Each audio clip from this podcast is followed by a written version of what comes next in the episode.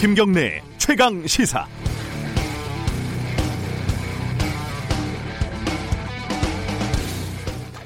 네, 요즘 진중권 전 교수만한 스타가 없는 것 같습니다. 어제 저녁에 네이버 포탈에서 진중권 이렇게 검색을 해보니까 기사만 하루에 71건, 일주일이면 400건이 넘게 나오거든요. 어, 건수도 건수지만 내용을 보면 더 놀랍습니다. 뭐 문정부 민주주의 나치 독재와 가까워 여 초선 의원이 감히 문 인사 부정 레임덕이네 우이종 전 더불어민주당 아, 더불어 시민당 대표 맹구 같은 소리 볼턴 가지고 대통령까지 마세요. 그 놈은 전쟁광. 아, 단거리, 중거리, 높이뛰기, 넓이뛰기, 심지어 마라톤의 투포함까지 던지는 올라운드 전천후 플레이어 수다쟁이가 아닐 수가 없습니다. 개인 SNS 이런데 온갖 얘기를 떠들 수가 있고 뭐 거기에 대해서 일부는 환호를 하고 일부는 비위가 상할 수 있죠. 근데 그뿐입니다. 문제는 이걸 언론이라는 장사치들이 중계 방송 하듯이 써대는 거죠. 진중권 전 교수 욕을 찰지게 잘합니다. 어, 팔아먹기가 좋습니다. 그래도 이렇게까지 팔아먹는 건 아니죠. 진중권 오늘은 아무 말도 안 해. 이런 기사가 날까봐 무섭습니다. 실제로 1월에 지난 1월에 중앙일보는 이런 기사를 썼어요. 진중권 페북 친구 90%가 나, 남자 어, 이런 기사를 쓴 적이 있습니다. 이게 실제입니다. 이게 이건 공해입니다. 중계방송 좀 쉬시고 낮잠을 주무시기 바랍니다. 날도 더운데요. 6월 23일 화요일 김경래 최강 시사 시작합니다.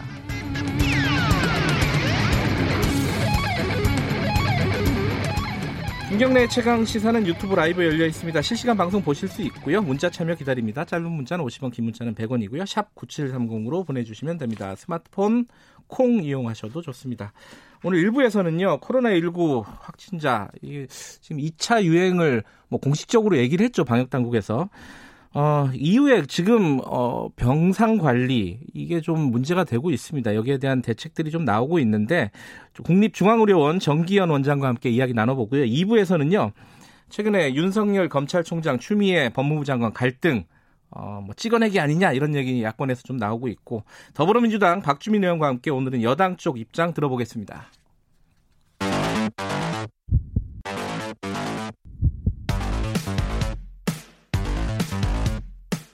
오늘 아침 가장 뜨거운 뉴스 뉴스 unboxing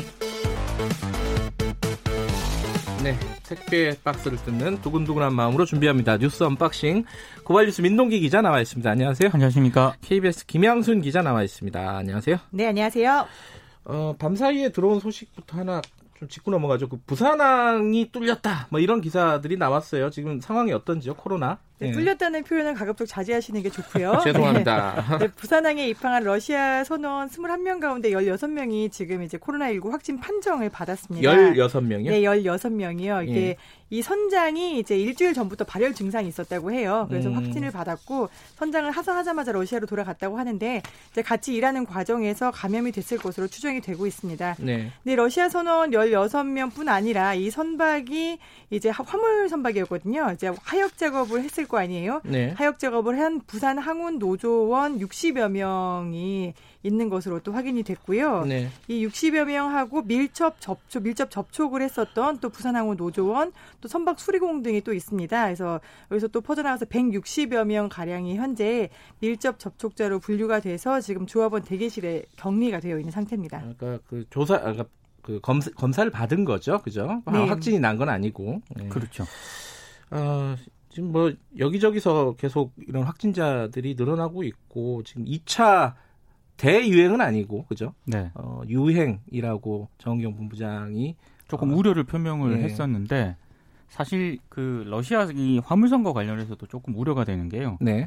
그 항운 노조원들이 그 냉동고에서 일을 했거든요. 예. 그러니까 접촉을 하면서 일을 했는데 그 냉동고에서 일을 하다 보니까 이제 마스크 같은 거를 또 안 썼던 모양입니다. 아 그래요? 네. 그리고 밖에서 이제 일했던 항운 노조원들 역시 날씨가 어제 특히 덥다 보니까 또 마스크를 또 안 썼다고 그래요. 음. 그러니까 조금 더 우려가 되는 그런 상황인 것 같습니다.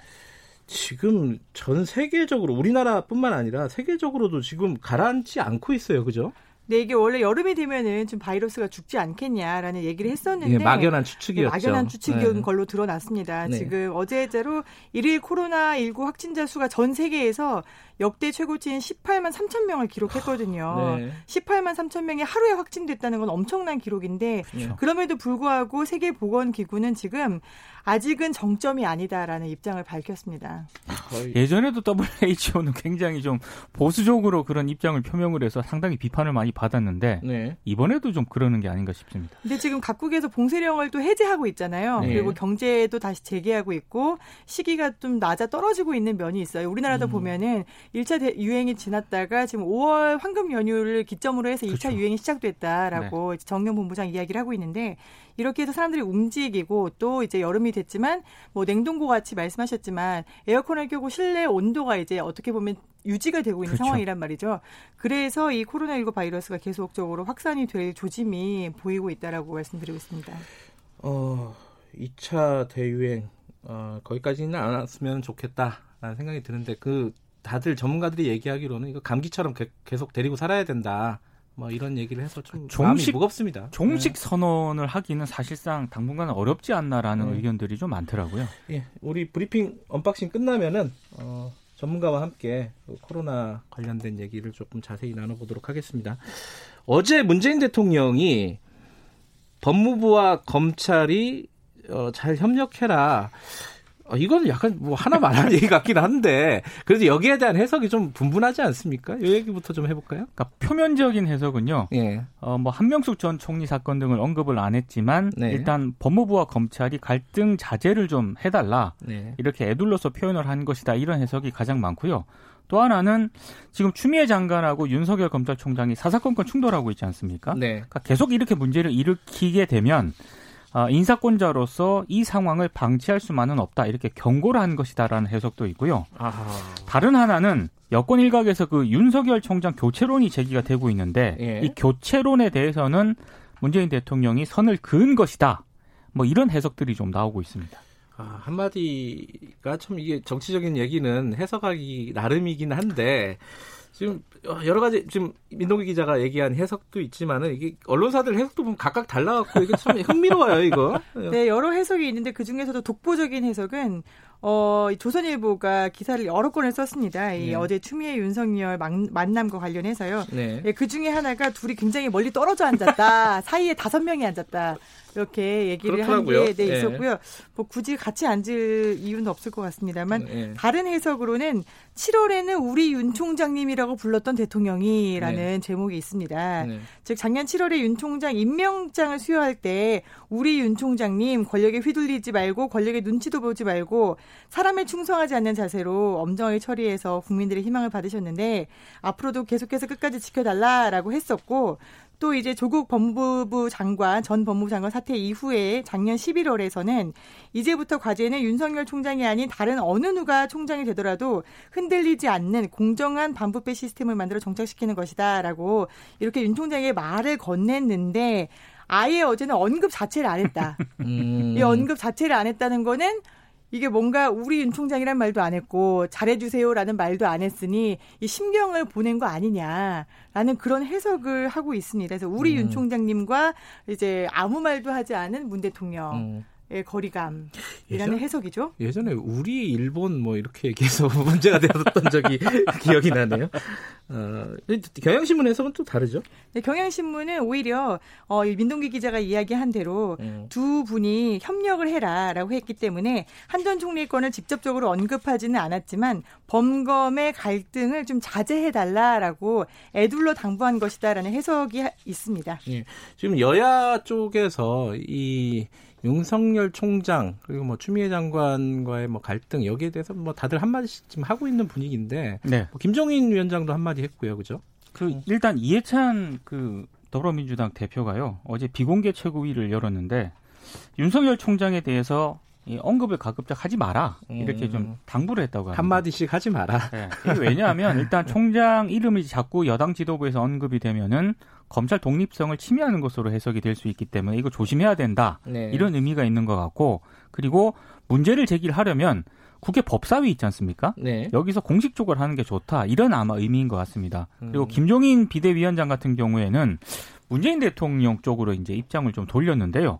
윤 총장에 대한 재신임을 분명히 밝히든지 아니면 어떤 조처를 하든지 둘 중에 하나를 해야 국민들이 납득할 수 있다. 그래서 분명한 태도를 보여달라. 이렇게 요구를 했습니다. 사실 이게 조선일보의 스탠스와 비슷합니다. 왜냐하면 대통령이 아무 말을 안 하고 있으니 내가 알 수가 없지 않느냐. 재신임을 밝히든지 아니면은 뭐 정말 조치를 취하든지 해야 국민이 납득한다라고 하고 있는데 이건 이제 여권에서 윤 총장을 사퇴를 요구하고 있는데 왜 대통령이 방치하냐 힘을 실어 달라라는 그런 취지로 읽히거든요. 네. 여기에 더불어서 통합당은 아예 지금 이제 문제가 되고 있는 갈등이 법무부 장관의 수사 지휘권 때문이다라고 음. 지금 못을 바꿔서 추 장관이 지금 윤 총장이 옷을 벗게 만들려고 하고 있다라는 네. 얘기를 하고 있고요. 심지어 이제 통합당의 조수진 의원은 추미애 방지법이라는 법을 또 대표 발의를 아, 추미애 했습니다. 방지법 네. 어. 이 추미애 방지법이라는 이름이 좀 약간 좀 희한한데요. 네. 이게 지금 이제 한명수 불법 정치자금 수수 사건 관련해 가지고 이게 이걸 서울 중앙지검 인권감독실이 아닌 대검 감찰부가 조사하라라고 이제 어, 법무부 장관이 지시를 했잖아요. 네. 근데 이렇게 법무부 장관이 개별 사건에 대해서는 지시를 못하게 아예 관여를 못하게 하는 게 맞지 않겠냐라는 게 법안의 취지입니다. 검찰이란 집단을 어떻게 보냐에 따른 좀 본질적인 차이가 있는 거죠. 그러니까 그렇죠. 권력 집단으로 보느냐, 네. 아니면은 어떤 그 독립을 더 중요하게 여기는 그런 음. 사정기관으로 보느냐, 요 차이일 것 같기도 한데. 어쨌든 요번 상황에서 이렇게 외부적으로 정치권에서 갈등을 빚는 것 뿐만 아니라, 그리고 뭐 장관과 어, 총장과의 갈등뿐만 아니라 검찰 내부에서도 좀 여러 가지 얘기들이 나오고 있죠, 지금. 그러니까 채널A 이동재 기자하고 검언 유착 의혹과 관련해서 네. 서울중앙지검에서는 이동재 기자에 대해서 구속영장을 청구하겠다 이렇게 네. 보고를 했는데 대검 부장회의에서는 이게 부정적인 결론이 났다고 하거든요. 네. 근데 이 대검 부장회의가 윤석열 총장이 이 지시에 의해서 이제 대검 부장회의에서 이, 런 쪽에 논의가 하도록 지금 지시가 이루어진 거거든요. 본인이 직접 관여 안 하겠다는 뜻이었잖아요. 그러니까 한동훈 네. 검사장 신분이 피의자로 지, 전환이 되면서 네. 그러면 윤석열 총장이 나는 이 사건에 개입하지 않겠다라고 하면서 대검 부장회의에서 이제 논의를 하라고 한 건데요. 네. 근데 이게 조금 보도가 엇갈리더라고요. 그러니까 오늘 중앙일보를 보니까 이 대검 부장회의 결과 다수 의견으로 이 사건을 자문단에 넘기기로 가닥이 잡혔다. 이렇게 음. 중앙일보는 보도를 했는데 한겨레 보도는 또 완전히 다릅니다. 그러니까 대검 부장 회의에서 자문단을 소집하자는 결론을 내리지 않았고 음. 회의 주재자인 구본선 차장 검사가 이 부장 회의 뒤에 자문단 소집 쪽으로 의견을 모아서 윤석열 총장에게 보고를 했다는 겁니다. 그러니까 보도가 조금 뉘앙스가 다릅니다. 음. 아, 요 얘기는 저희들이 오늘은 어, 법사위원이죠. 어, 더불어민주당 박주민 최고위원과 함께 2부에서 좀 자세히 좀 얘기 나눠보겠습니다. 어, 볼턴 얘기 좀 해볼까요? 어제 청와대에서 공식적으로 입장을 내놓은 거죠? 김명수 기자? 네, 청와대에서는 이제 안보 국가 안보실 입장을 내 가지고 네. 지금 밝혔는데요. 이게 어떻게 보면은 볼턴 회고록 남북미 정상 간 협의 내용을 자신의 시각에서만 보고 상당 부분 사실을 좀 크게 왜곡하고 있는 거잖아요. 네. 그래서 우리 청와대에서는 국가 우리의 국가 안전보장 회의에 해당하는 미국 국가 안보 회의 즉 NSC 측에다가 입장을 전달했습니다. 앞으로 이게 한미 동맹 관계를 유지 발전시키려는 노력을 심각하게 저해할 수 있다. 음. 미국 정부는 적절한 조치를 해달라. 이거는 그리고 우리가 관련 언급들을 분석하고 있지만 어, 정말 사실을 크게 왜곡하고 있다라고 음. 얘기를 했습니다. 백악관도 입장을 밝힌 거고요. 네, 백악관도 수정 요구를 했는데 알고 보니까 이 백악관은 이미 책이 나오기 전에 이 수정과 삭제를 요구하는 소송을 했었습니다. 예, 했었죠. 소송을 했는데 음. 이제 법원이 20일 출간을 막기에는 너무 늦었다. 이게 내용의 진위 여부와는 관계없이 너무 음. 늦었다라고 해서 일부 수정 요구는 받아들여지고 하지만 출간 금지에 대해서는 기각을 한 거예요. 근데 그 내용을 보면은 지금 이제 한 400곳이 넘게 수정과 삭제가 필요하다라고 의견을 냈고 백악관 층에서는 아주 꼼꼼 하게 내용을 삭제해달라 혹은 수정해달라라고 하고 있어요. 제일 중요한 부분은 이제 단정적인 문장에 대해서 이거는 그냥 네 의견이잖아라고 해서 볼턴 네 의견으로는 이렇게 쓰거나 아니면은 나는 음. 이러한 과정을 통해서 알게 됐어라는 그런 문장을 추가해라라는 주문이 가장 많았고요. 데스크를 보려고 하는군요. 아 왜냐면 이 볼턴의 주장이 마치 미국의 음. 주장인 것처럼 비춰진다라는 음. 이유인 거죠. 음. 일례로 이제 북한의 비핵화라는 용어에 대해서 한국의 이해는 미국의 근본적 국가 이익과는 아무런 관련이 없다라고 음. 볼턴이 얘기를 했는데 여기에다 가 내가 추측하기로는 음. 이렇게 문장을 넣어라라고 한 거죠. 저는 북한에서 입장을 한번 내는 게 맞지 않을까. 근데 어. 제가 봤을 때 이 판사 결정을 좀 잘 봐야 되는 게요. 네. 일단 최근 허용 팔출간하라고 허용을 하긴 했는데 그 기밀 공개 있지 않습니까? 예. 이게 국가 안보에 위반이 될 수 있다 이런 음. 점을 분명히 경고를 했고 예. 그리고 회고록 출간은 하되 수익 몰수라든가 형사처벌도 받을 수 있다라고 이 판사가 경고를 했거든요. 그러니까 이거는 실제로 그렇게 될 가능성도 있기 때문에 이게 지금 좋아할 수 좋아할 만한 상황은 아닌 것 같습니다. 예, 그 이 와중에 지금 이제 북한이 뭐 대북 대남 전단이죠. 대남 전단 보낸다고 얘기를 한 후속 조치로 또 확성기를 다시 가동했다. 이 뉴스가 나왔어요. 그죠? 아, 근데 이게 확성기가 예. 이게 2년 만에 다시 설치가 되는 거거든요. 예. 근데 이게 이 2018년에 427 판문점 선언 합의에 따라서 이거 안 하기로 했었는데 사실상 판문점 선언 합의 파기에 해당이 될 수 있기 때문에요. 파기. 예. 이렇게 되면은 우리 쪽에서도 이거 대북 확성기를 설치 안 할 수가 없습니다. 예. 네, 판문점 선언에는 그 전단지도 안 뿌리기로 그렇죠. 안 뿌리기로 돼 있었거든요. 기억을 해야 음. 되고요. 네. 지금 뭐 이제 대남 확성기 오늘 아침에 보니까 강화도 맞은편에 황해도부터 시작해서 파주 철원까지 여러 곳에서 지금 설치하고 있는 현장에 목격이 되고 있습니다. 그래요. 어, 이게 약간 강대강 국면이 당분간 좀 계속될 것 같다 이런 느낌이 드네요. 그렇죠? 네. 네.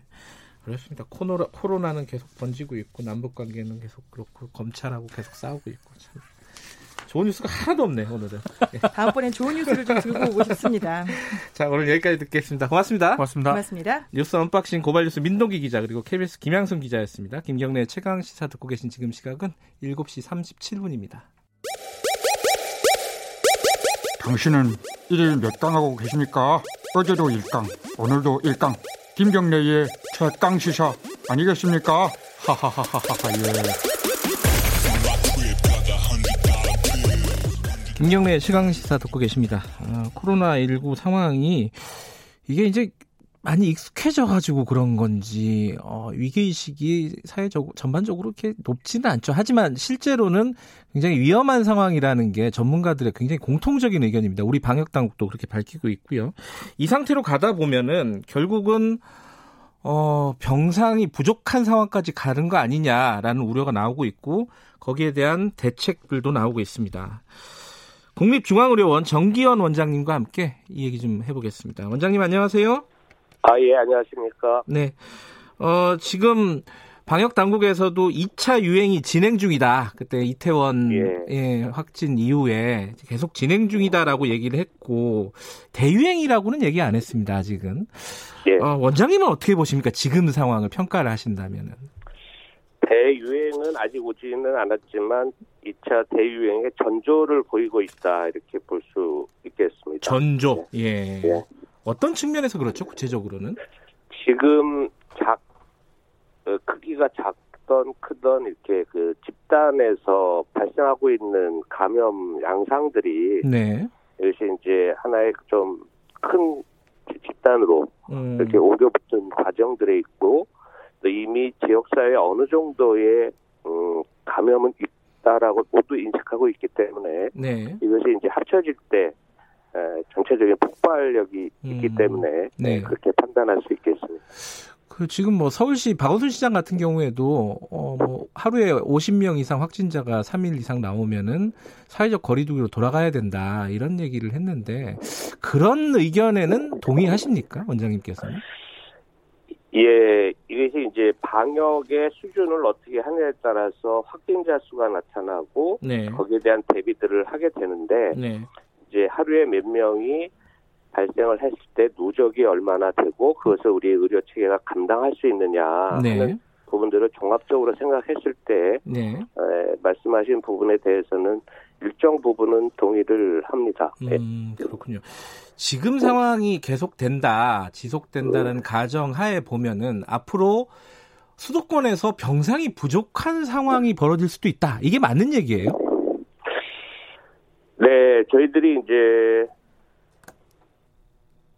그 5개월을 겪으면서 네. 이 병의 실체를 제한적이지만 알게 되어 왔고요. 네. 그래서 2차 재유행이 온다면 어, 처음보다는 좀 더 잘좀 스마트하게 꼼꼼히 대처할 수 있겠다 하는 것에서 그 국민의 희생을 줄이는 네. 최우선 대책이 병상 관리라고 저희들은 생각을 합니다. 네. 그래서 지금 상황에서 어, 병상들이 지금 대부분 목에 차 오르고 있기 때문에 네.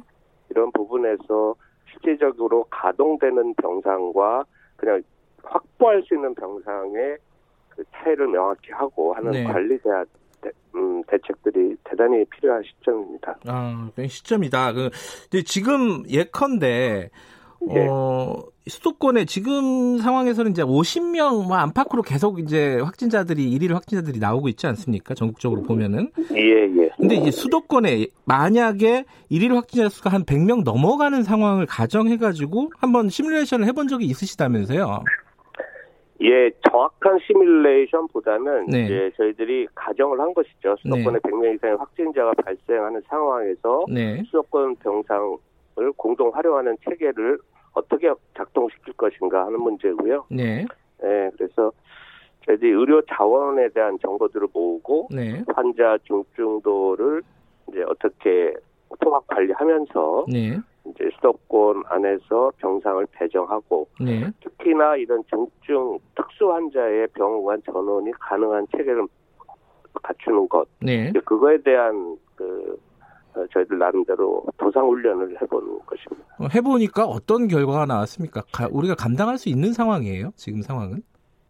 예, 좀 이제 시나리오 자체에 따라서 다른데요. 네. 현재 그래서 이제 수도권 공동 대응 상황실을 구축해서 네. 이제 자원 정보 통합반이나 전원 지원 상황실들을 좀 더 구체적으로 꾸려서 네. 대응하겠다라는 판단이 네, 들었습니다. 그래서 음. 어, 지금 뭐 그 시뮬레이션 한 번 가지고 네. 뭐 아, 이렇게 하면 되겠다, 안전하다 이렇게 말씀드릴 수는 없고요. 네. 지금 각각의 역할들을 네. 어, 주요 역할들을 구별해서 세부 운영 어, 방안들을 어제부터도 또 음. 긴밀히 논의를 하고 있습니다. 지금 현재요. 어, 아까 어, 병상들 수용이 이제 목에 차오르고 있다 이렇게 말씀하셨는데 지금 현재는 어느 정도 상황이에요? 지금 저희들이 이제 전담병원 국가 치료 병상 그러니까 국가 그 치료 병상이라고 하는 부분이 있고요. 네. 전담병원이라는 게 있는데 네. 조금 이제 역할이 다릅니다. 그래서 지금은 총 보유 병상과 확진자 입원 가능 병상, 네. 사용 중 병상을 나눠서 네. 어, 보고 있고요. 그래서 거의 한 80% 이상은 그 보유 병상에서 네. 어, 차올랐다 이렇게 생각이 지금 저희들은 음. 아주 정확하지는 않지만 네. 되어 있고요. 특히 중환자용은 많이 이제 그 점점 뭐 90% 이상 차오르고 있습니다. 그러니까 90% 이상 어, 누군가 병상에 있다는 얘기잖아요. 지금 말씀하신 건 쉽게 얘기하면 있는데 그죠? 예. 점유하고 있죠. 예, 점유를 하고 있다. 네네. 그럼 지금 상황에서 이 어, 확산세가 조금 더 늘어나게 되면은 가만히 내버려 내버려 두면은 감당하기 어려운 상황이 될 수도 있다. 이렇게 볼 수 있는 건가요? 어, 우리가 이제 이 입원을 시키는 그 기준에 대해서 조금 혼돈스러운 부분들이 있는데 그 동안은 네. 한 명이 확진이 되면 네. 바로 1대1로 하나씩 매칭시키는 방식으로 병원에 입원을 했고요. 네.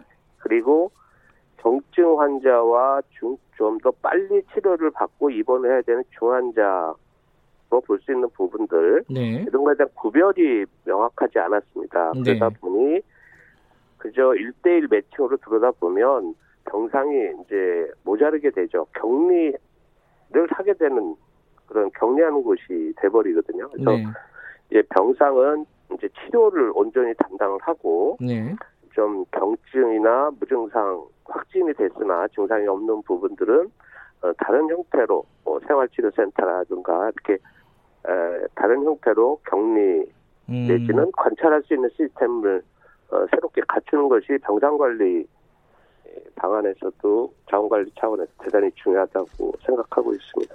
그러니까 지금 이제 목에 차오르고 있고 어, 이 보유하고 있는 병상의 80% 90% 특히 이제 중환자 같은 경우에는 어, 이렇게 목에 차오르고 있는 상황인데 그래서 밝히신 게 병상 관리 방안과 공고 사항 이걸 밝히신 거잖아요. 근데 이게 네네. 구체적으로는 달라지는 게 그럼 쉽게 말하면 경증 환자는 어, 병원에서 어, 나가게 해도 괜찮겠다 이렇게 판단을 하신 거예요?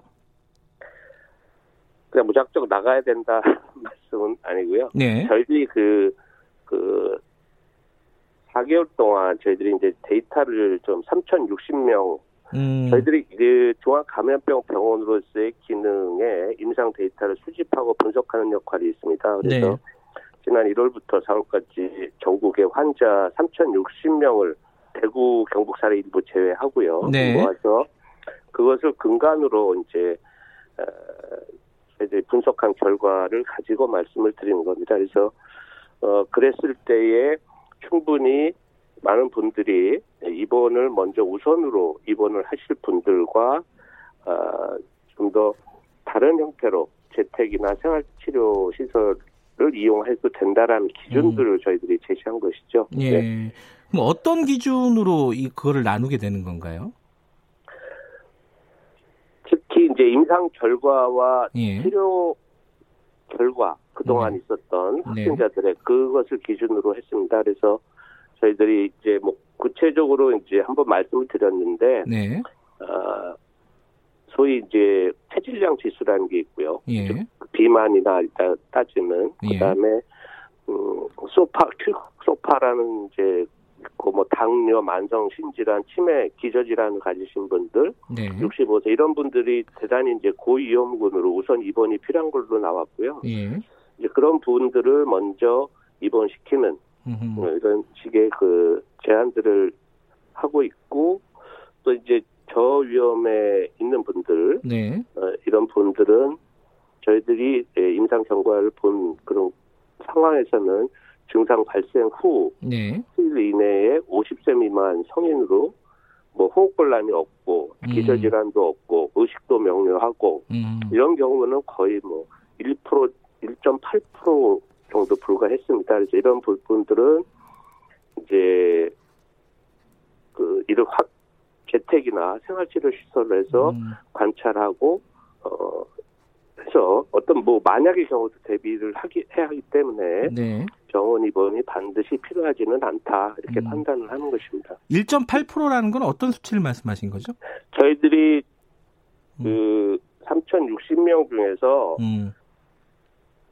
18세 이상 성인을 이면서 네. 이번 4주간의 임상 경과가 확인된 1,309명 환자가 있습니다. 네. 그 중에서 그 이번 4주간 임상 경과라고 해서 대단히 중요한 건데 처음부터 병이 시작해서 끝까지를 다 관찰할 수 있었던 예. 환자를 대상으로 한 것이거든요. 예. 그 중에서 그런 환자분들이 이제 중증으로 진행되는 경우가 음. 거의 없었던 그러니까 10명 정도 됐었습니다. 556명에서. 예. 그래서 예. 음, 그렇게 되고 그런 부분 그런 분들 중에서 또 다시 나빠지는 한 경우는 딱 한 분 계셨습니다. 그래서 네. 퍼센테지로 얘기하면 0.12%였던 걸로 기억을 음, 하는데요. 예. 네. 아, 그러니까 굉장히 낮은 수치가 중증으로 진행이 되고 어 그렇기 때문에 이제 생활 격리 시설이라든가 재택 어, 격리가 가능하다라는 말씀이신데. 네네 경증으로 시작했던 부분 음. 분들은 거의 경증으로 그대로 끝나버립니다. 근데 이제 이, 이 사람들이 어 이게 경증이라 하더라도 이게 나중에 중증으로 본인은 진행이 안 되더라도 감염력이 어떻게 되느냐 이게 문제잖아요. 감염력도 상당히 낮다는 뜻인가요? 말씀하시는 거는? 예, 감염력이라는 게 이제 그동안 네. 이제 그 논란이 있었죠. 그런데 네. 이제 저희들이 지금 뭐 그동안 제 양성이냐 제 활성화냐 뭐 이런 논란도 있었는데 네. PCR 검사에서 그 소위 RNA 단백질 검출하는 검사지 않습니까? 그래서 예. 어, 그랬을 때에는 증식력이 없거나 네. 불활성화된 바이러스 또 아니면 타개된 바이러스 조각만 나와도 양성이 나와서 네. 이제 그런 PCR 검사에서 양성이 나왔다고 해서 그러면 감염이 있냐 했을 때는 그런 근거는 없습니다. 음. 그래서 그리고 저희들이 이제 또 이 바이러스를 배양을 해봐서 네. 그런 감염력이 있는가를 했을 때 일주일에 8일 아, 정도 이상 지났을 때는 다 아, 감염력이 없는 것으로 지금 거의 100% 나오고 있기 때문에 아주 극단적으로 한, 음. 한두 건은 있으나 어, 없기 때문에 그런 부분에 대해서는 염려하지 않으셔도 됩니다. 네. 그러니까 이제 병상 확보를 위해서 어떤 효율적인 체계를 갖추자 이런 취지인 것 같은데. 네. 근데 그, 그걸 발표하시면서 또 이 말씀도 하셨어요. 지금 현재 무증상 감염자가 어, 그 모르는 사람들인 거죠. 감염이 되는지 안 되는지. 예, 이 예, 사람들이 예, 예. 확진자의 10배를 넘을 거다. 이거는 약간 좀 무서운 얘기예요. 저희들이 듣기에는. 이게 어떤 얘기로 예. 받아들이면 되겠습니까? 그것은 이제 스웨덴의 예를 스페인의 예를 가지고 저희들이 예를 든 것입니다. 그러니까 네. 각 나라마다 저희들이 발표할 때 전체 각 나라에서 항체 검사를 하고 있습니다. 네. 그래서 항체 검사라는 것은 지금 말씀하신 대로 그 뭐랄까 이제 무증상 감염을 볼 수 있는 네. 음, 그런 방법인데요. 그래서 거기에서 스페인의 경우에는 그 뭐랄까 이제 사람들이 하고 증상이 없지만 활발히 돌아다니고 사람들하고 네. 접촉하고 전파기가 증상이 없으면 쉽잖아요. 네. 그런 부분들에 대해서 스페인의 예를 들어서 우리와 비교해서 네. 이렇게 그 예측을 말씀을 드린 겁니다. 그러니까 우리나라도 항체 양성률이 몇 퍼센트라는 것이 나온다면 네. 우리나라 인구 뭐 5천만에서 음. 현재 확진자가 예를 들어 그냥 만 명이다. 네. 그런데 항체 양성률은 몇 프로다. 그러면 음. 5천만 곱하기 항체 양성률은 몇 명. 그러면 실제 확진된 환자는 몇 명이지만 예. 자기도 모르게 앓고 지나간 사람이 몇 명일 수 있다라는 음. 것들이 이제 추정이 되는 거죠. 그 사람들은 실제로 감염을 어, 일으키는 사람들은 아니라는 거죠. 그렇죠. 그분들이 음. 앓고 지나갔기 때문에 네. 본인이 감염된 줄 모르고 감염을 이겨낸 분들이다. 이렇게 네. 생각하시면 돼요.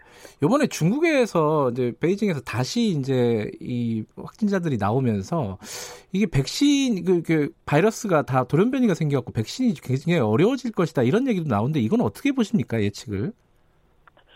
돌연변이가 있다 하더라도 이제 네. 백신이라는 것은 전체적으로 부분적으로는 조금 이제 그 하바 그러니까 그 할 수 있는 것이 좀 줄어들 수는 있지만 네. 전체적인 것으로 볼 때는 어 약간의 이제 항체 형성률이라든가 방어력이 약간 떨어질 수는 없지만 음. 있, 지만 전체적으로 방어력이 없다라는 것은 아니기 때문에 네. 에, 그러나 이제 백신 개발에 대해서는 상당히 어 여러 가지 그 시간적으로 우려되는 부분들이 있습니다. 그래서 음. 네.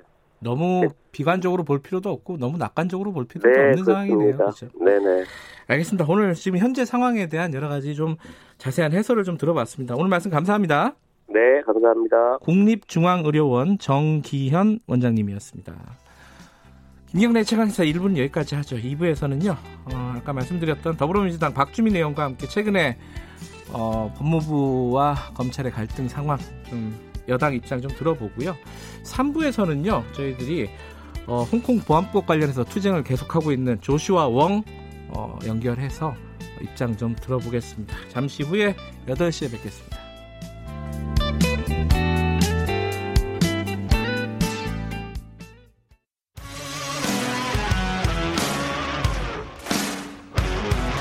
탐사보도 전문 기자 김경래 최강 시사. 네, 김경래 최강 시사 2부 시작하겠습니다. 어, 최근에 한명숙 전 총리 사건 그리고 어, 검언 유착 사건 이른바 채널 A 기자로 비롯된 검언, 검언 유착 사건 등으로 해서 추미애 법무부 장관 그리고 윤석열 검찰총장 간의 갈등이 또다시 수면 위로 떠오르고 있습니다. 이걸 두고 일부 야권에서는 윤석열 총장을 제거하려는 시나리오가 돌아가고 있는 거 아니냐 이런 목소리까지 나오고 있죠. 어제 대통령이 법무부 장관하고 검찰총장에게 서로 협력하라 이렇게 얘기를 한 바도 있습니다. 국회 법사위원입니다. 어, 더불어민주당 박주민 최고위원 연결해서 관련 얘기 좀 여쭤보겠습니다. 안녕하세요. 예, 안녕하십니까. 어, 지금 그 야권에서 이 윤석열 총장의 제거 시나리오가 돌아가고 있는 거 아니냐. 뭐 이런 얘기가 나오고 있습니다. 이게 어, 여당 쪽에서 먼저 좀 이런 얘기가 나왔어요. 그 윤석열 내가 윤석열이면 벌써 어, 그만뒀을 것이다 이런 얘기까지 나왔는데 이걸 어떻게 봐야 됩니까? 지금 좀 복잡한 상황인 것 같아요. 음, 기본적으로 저희 당에서는 네. 어, 윤석열 총장의 거취 문제에 대해서 뭐 공식적으로 거론한다든지 논의한 바가 없습니다. 예. 아, 그렇기 때문에 이제 몇몇 의원님들이 예. 윤석열 총장의 거취 문제에 대해서 언급을 하셨다면은 어, 그거는 사견일 것이라고 생각해 주셔야 될 것 같습니다. 네. 사견이다. 네. 근데 이제 그 야권에서는 그 사견을 전제로 하더라도 어 여러 가지 여러 명이 얘기를 했습니다. 예컨대 뭐 원희룡 지사 같은 경우에는 정권의 공격이 이성을 잃었다. 뭐 윤청, 윤석열 총장에 대해서 이거 제거 시나리오 얘기고요.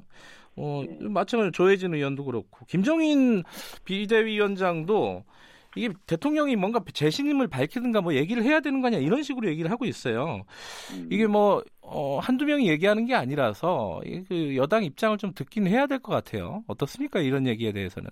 음, 지금 현재 그 검찰 내부에서 진행되는 여러 가지 사건의 처리 방향이라든지 네. 또는 어, 처리하는 절차라든지 하는 부분에 문제가 있어 보이는 것 맞습니다. 그래서 네. 네. 뭐 법사위 업무 보고 시에 문제 제기를 한다든지 네. 또는 어, 최고위원 공개 발언에서 제가 발언을 한다든지 해서 그런 문제들을 지적하고 있어요. 네.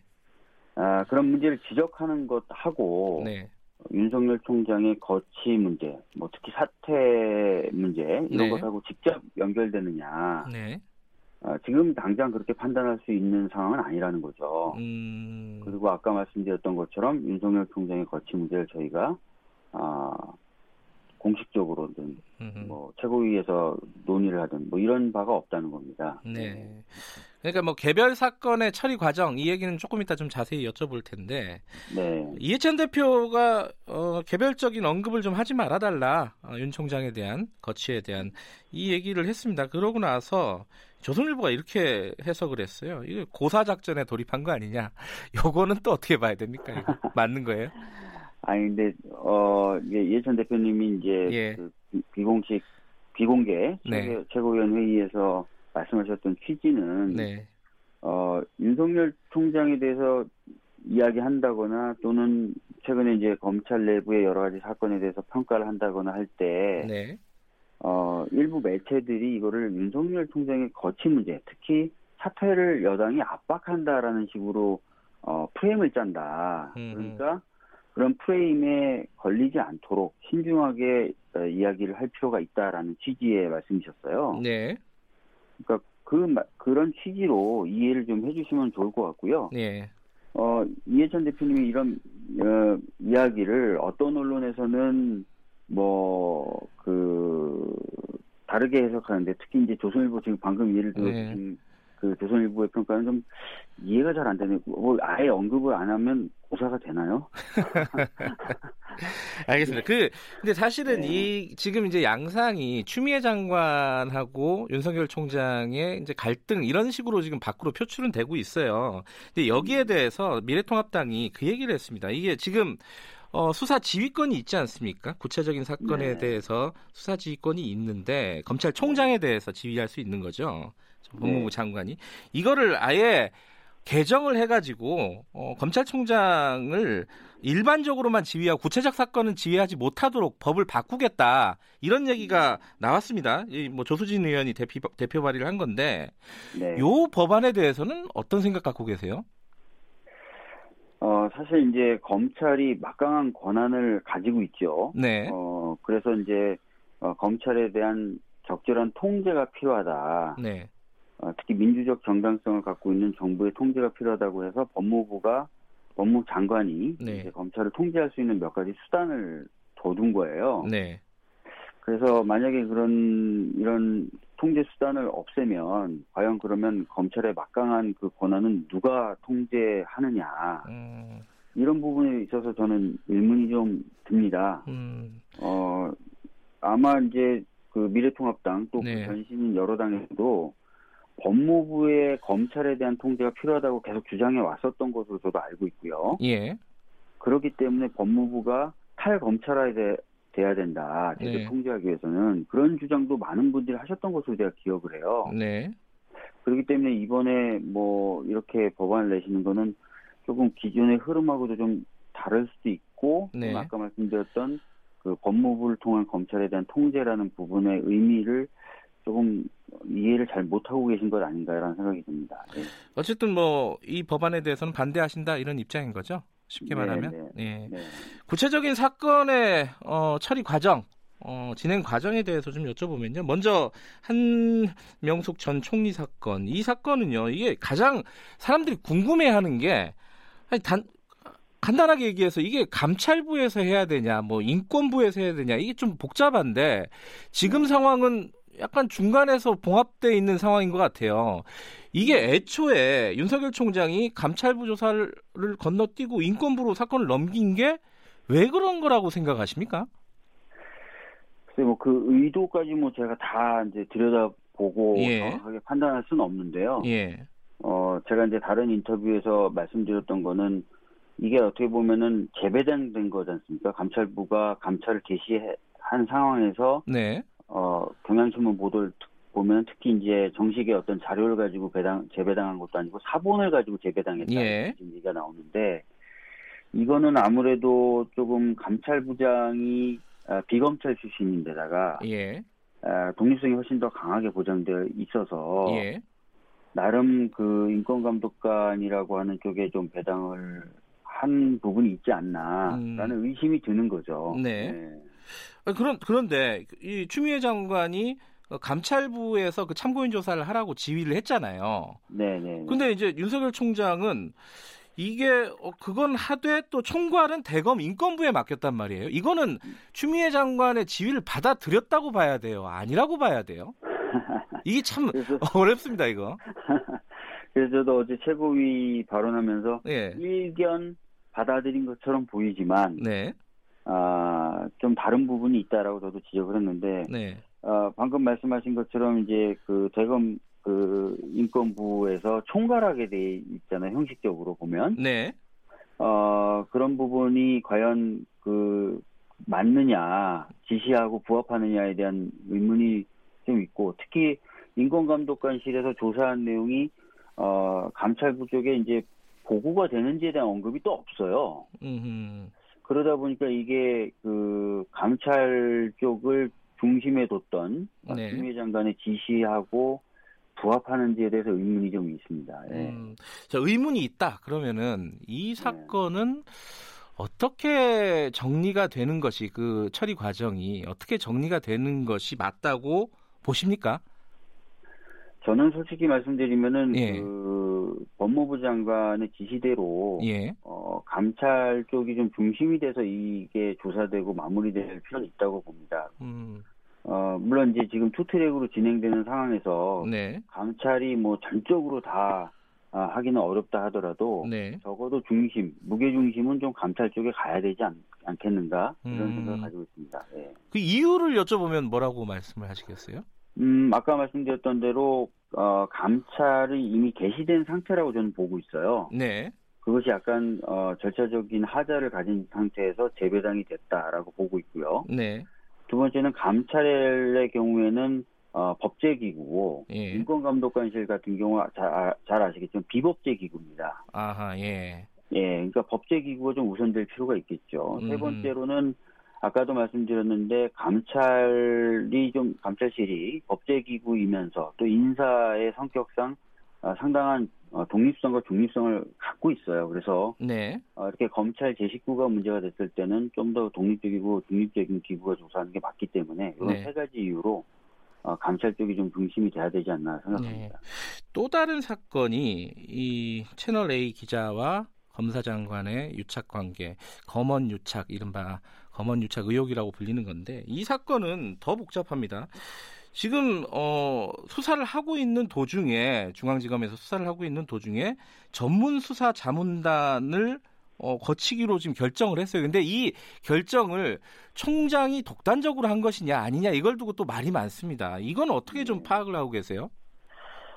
일단은 뭐 그 수사 자문단 뭐를 수집할 것이냐에 대해서 회의는 했다 그러더라고요. 부장단 회의는 했다. 예, 이거는 팩트고요. 예. 예, 부장단 회의를 했고 뭐 다수결로 결정을 했다 이런 보도가 지금 나오고 있습니다. 음흠. 어 그래서 뭐 그 부분까지 뭐 어, 허위는 아닐 것 같고요. 음흠. 다만 제가 좀 어, 약간 아쉽게 본다 또는 의아하게 본다는 부분은 네. 뭐 기자님도 아시겠지만 이 수사 전문 자문단의 경우에는 피의자에겐 소집 요구권이 없어요. 네. 예, 그런데 그 요구에 의해서 어, 소집 절차에 아주 신속하게 들어간 형국이 돼서 네. 이게 무슨 맥락이 있나라는 의구심이 좀 드는 거고요. 네. 그리고 또 수사자문단이 소집되려면 적어도 수사팀하고 지휘부 간의 의견 상충이라든지 이런 부분이 발생해야 되는데 네. 제가 이제 파악한 바로는 아직까지 수사팀에서 어떤 결론을 내린 게 아니거든요. 음. 그래서 이게 수사자문단을 소집할 상황도 아닌데 란또 의구심도 또 드는 겁니다. 음. 저그 상황이 아니라는 거는 이 수사 자문단은 수사가 마무리된 다음에 열리는 게 원래 맞는 거예요? 꼭 그렇게 마무리된 다음에 열린다라고 음. 볼 수는 없는데 네. 적어도 네. 수사팀이 어떤 뭔가 결론과 방침이 좀 쓰고 음, 네. 그것하고 지휘부가 확실히 좀 생각이 다르다라는 게 좀 명확해지면 보통 소집을 하, 지 않습니까? 예. 근데 이게 지금 그런 단계냐 이거죠. 음. 어, 약간 그런 부분이 의아한 거죠. 그러니까 지금 이 자문단 소집을 요, 요청을 한 게 이제 피의자 그러니까 채널 A 기자가 이제 요청을 한 거 아니겠습니까, 그죠? 네, 맞습니다. 예. 그걸 받아들인 건데, 근데 그 네. 시점을 보면은 그 검사장이 피의자로 전환된 다음에 이런 일들이 벌어진 거란 말이에요. 그렇죠. 어, 네. 그 부분은 어떻게 봐야 돼요? 그러니까 제가 자꾸 좀 아쉽다, 의아하다라는 말을 하는 거죠. 음. 어, 약간 그 맥락과 상황상 어, 충분히 이제 어, 이거 혹시 제 식구 감싸기로 어, 이런 어떤 절차가 진행되는 것 아니냐라는 의심을 살 만한 정황들인 거예요. 그런 것들이. 예. 음. 그래서 어, 이런 부분도 좀 제대로 조사가 되, 되, 되, 될 필요가 있다. 제대로 판단될 필요가 있다라고 계속 발언을 하는 거죠. 근데 음. 이런 발언이 마치 뭐 윤석열 총장을 물러나게 하기 위한 발언인 것처럼만 네. 어, 또, 또 그런 것인 것이냐 이렇게 보도되고 있어서 네, 그런 부분에 대한 안타까움 가지고 있습니다. 좀 예. 어려운 얘기인데 이게 사실은 이제 검찰의 수사 과정에 대해서 정치권에서 이제 코멘트를 하거나 발언을 하는 게 있고 그 네. 법무부에서 이제 수사 지휘를 하는 게 있잖아요. 만약에 이런 검찰의 제 식구 감싸기다. 라는 어떤 정황이라든가 의심이 든다면은 법무부에서 네. 어떤 조치를 취할 수가 있는 거예요, 이거? 방법이 있어요? 네, 물론 있습니다. 그 아시다시피 대 대검이 감찰 기능을 가지고 있고 대검이 그 갖고 있는 감찰 기능이 우선하지만 네. 법무부도 감찰 기능을 가지고 있습니다. 음. 아 그리고 그리고 어, 대검이 감찰하기 적절하지 않다거나 네. 대검 감찰 결과를 신뢰할 수 없다 그럴 땐 또 우선적으로 감찰할 수 있습니다. 알겠습니다. 그래서 예. 이런 부분에 있어서는 뭐 경우에 따라서는 법무부가 감찰을 할 수도 있는데 예. 어, 법사위에 출석한 추미애 장관에게 질의했을 때 추미애 장관이 감찰 이라는 표현은 안 썼지만 네. 아까 말씀드렸던 한명숙 전 총리 사건 관련된 진정 사건의 배당 절차에 관련돼서는 네. 살펴는 보고 있다라고 얘기했어요. 음. 뭔가 보고는 있는 것 같습니다. 음, 네. 검찰 그 감찰 기능이 법무부에도 있다. 아, 명시적으로 네. 얘기는 안 했지만 살펴보고 있다. 요 정도까지. 네. 이 사건은 어 이게 끝까지 뭐 지켜보고 있는 겁니까? 아니면은 여기에 대해서 뭔가 조치를 취해야 되는 상황이라고 보시는 거예요? 지금은 그 결과적으로 뭐 한명숙 전 총리 사건 관련된 진정 사건의 경우에는 네. 어떻게든 좀 뭐 봉합이 돼서 지금 조사를 하겠다는 거 아닙니까? 예. 그래서 그거는 좀 봐야 될 것 같고요. 두 예. 번째는 예. 수사자문단의 경우도 수사자문단 아직 그 소집되거나 결론을 내린 바가 없습니다. 그래서 네. 그, 그런 부분도 좀 더 살펴봐야 될 것 같습니다. 알겠습니다. 그건 좀 지켜보고요. 국회 상황도 간단하게 좀 여쭤볼게요. 지금 네. 그 상임위가 어, 구성이 아직 안 됐습니다. 그 18개 다 가져가라고 지금 어, 미래통합당에서 얘기하고 있는데 이게 그렇게 되는 거예요? 어떻게 지금 진행이 되고 있습니까, 논의가? 어, 우선 그 저희들이 생각하는 거는 네. 지난번에 네. 11대 7로 가 합의를 본 거 아니겠습니까? 예. 어, 그래서 그 11대 7 가 합의를 가지고 조영 원내대표가 복귀를 하면은 네. 더 얘기를 할 생각입니다. 아. 예. 지금 단독 처리 뭐, 뭐, 강행이라고 표현할 수도 있겠지만 어쨌든 그렇게 진행하지는 않겠다 이런 말씀이신가요? 네, 일단은 저희가 더 대화를 나눠보고요. 네. 충분히 좀 공을 더 들여야 될 것 같고. 네. 그래도 안 된다면 어떻게, 어떻게 할지는 또 고민을 해봐야 되겠죠. 그두 네. 가지가 있는데 대통령이 3차 추경 6월 어, 통과 비상한 방법 강구해야 된다 이렇게 얘기했는데 음. 이게 계속 미뤄지면은 상임위 구성이 미뤄지면 요게 가능한 것인가? 또 하나는 7월에 공수처 출범 가능한 것인가? 이 두 가지 어떻게 보세요? 그러니까 지금 그 추경의 경우에는 원구성이 필요한 거고요. 네. 그다음에 방금 말씀하신 공수처의 경우에는 원구성 아니어도 할 수 있는 부분이 있습니다. 네. 어, 그 추경의 경우에는 저희들이 어, 원구성을 아까 말씀드렸던 대로 좀 더 많은 공을 들이겠다고 말씀드려서 음. 그렇게 좀 답변을 대신하고요. 예. 공수처의 경우에는 사실은 이제 그 저희들이 좀 압박을 해야 되겠다라는 생각은 가지고 있어요. 왜냐면은 음. 이게 7월 15일이면 법이 시, 시, 어, 시행이 됩니다. 네네. 네. 그러면은 이게 진짜 더 늦어지면 안 되거든요. 그래서 네. 어, 야당에게 이 추천위원회 구성 네. 관련된 협조를 좀 강하게 요구할 생각입니다. 알겠습니다. 오늘 말씀 여기까지 듣겠습니다. 고맙습니다. 예, 감사합니다. 더불어민주당 박주민 최고위원이었습니다. 공정하고 깊이 있게 오늘 하루 이슈의 중심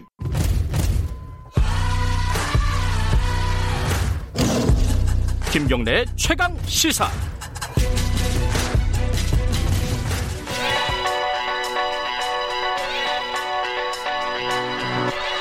최강 시사 김수민의 눈. 김수민의 눈 김수민 평론가 나와 계십니다. 안녕하세요. 네, 반갑습니다. 오늘 볼턴 책을 갖고 오셨는데 어, 다 읽으셨나요? 아, 그럴 리가 없죠. 영어로 되어 있고 다 읽고 나오면 아마 1년 뒤에 제가 책 소개를 할 수도 있기 때문에 그리고 책 뭐 일일이 대목들을 열거하면서 짚어보기보다는 음. 이 책을 어떻게 대할 것인가 맥락 예, 예 그런 예. 얘기를 좀 해보도록 하겠습니다. 아 저도 읽어보고 싶은데 내년쯤에 가능할 것 같습니다. 네. 일단은 이, 이 책을, 그러니까 볼턴이 얘기한 걸 다 어디까지 믿어야 되냐, 사실관계부터 시작해가지고. 네. 요거 어떻게 보세요? 일일이 검증하기 어려운 상황에서 가장 쉽게 할 수 있는 방법은 이 사람의 처지가 지금 어떤 것인가. 볼턴. 네, 네, 그거를 짚어 들어갈 방법밖에 없을 것 같은데요.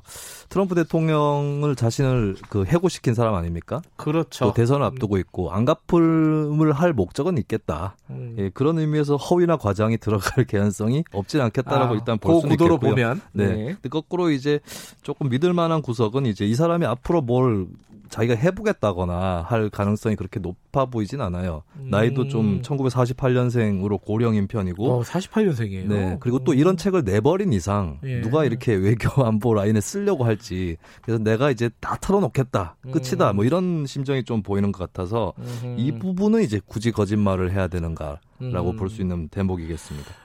뭐, 어, 이 볼턴 책에 대해 여기저기 뭐 반응이 있지만 우리 청와대 반응이 어제 있었습니다. 네. 그렇죠? 음. 사실을 크게 왜곡했다라고 음. 하는. 한마디로 것이... 얘기하면 그거죠. 예. 네. 그리고 뭐 일일이 다 반박할 수는 없는 것이고 뭐 구체적인 반박이 그렇게 많이 나오진 않았는데 당연한 반응이라고 볼 수 있겠습니다. 현재로서 트럼프 대통령하고의 관계도 있는 것이고, 네. 어, 그리고 이게 외교관으로서 적절한 행보인가, 좀 시간이 지나서 회고록에 쓰는 것도 아니고, 당장의 음. 민감한 부분을 썼기 때문에 어, 그렇게 반발을 하는 것이 당연할 테고요. 한국 음. 정부에 대한 좋지 않은 설명들도 있었기 때문에 네. 예, 거기에 대해서 반박도 했습니다. 근데 조금 더 구체적인 반응으로는 저는 폼페이오 미국 국무부 장관 이 말한 것이 눈에 띄는데요. 이렇게 얘기를 했습니다. 반쪽짜리 진실과 완전히 틀린 거짓말.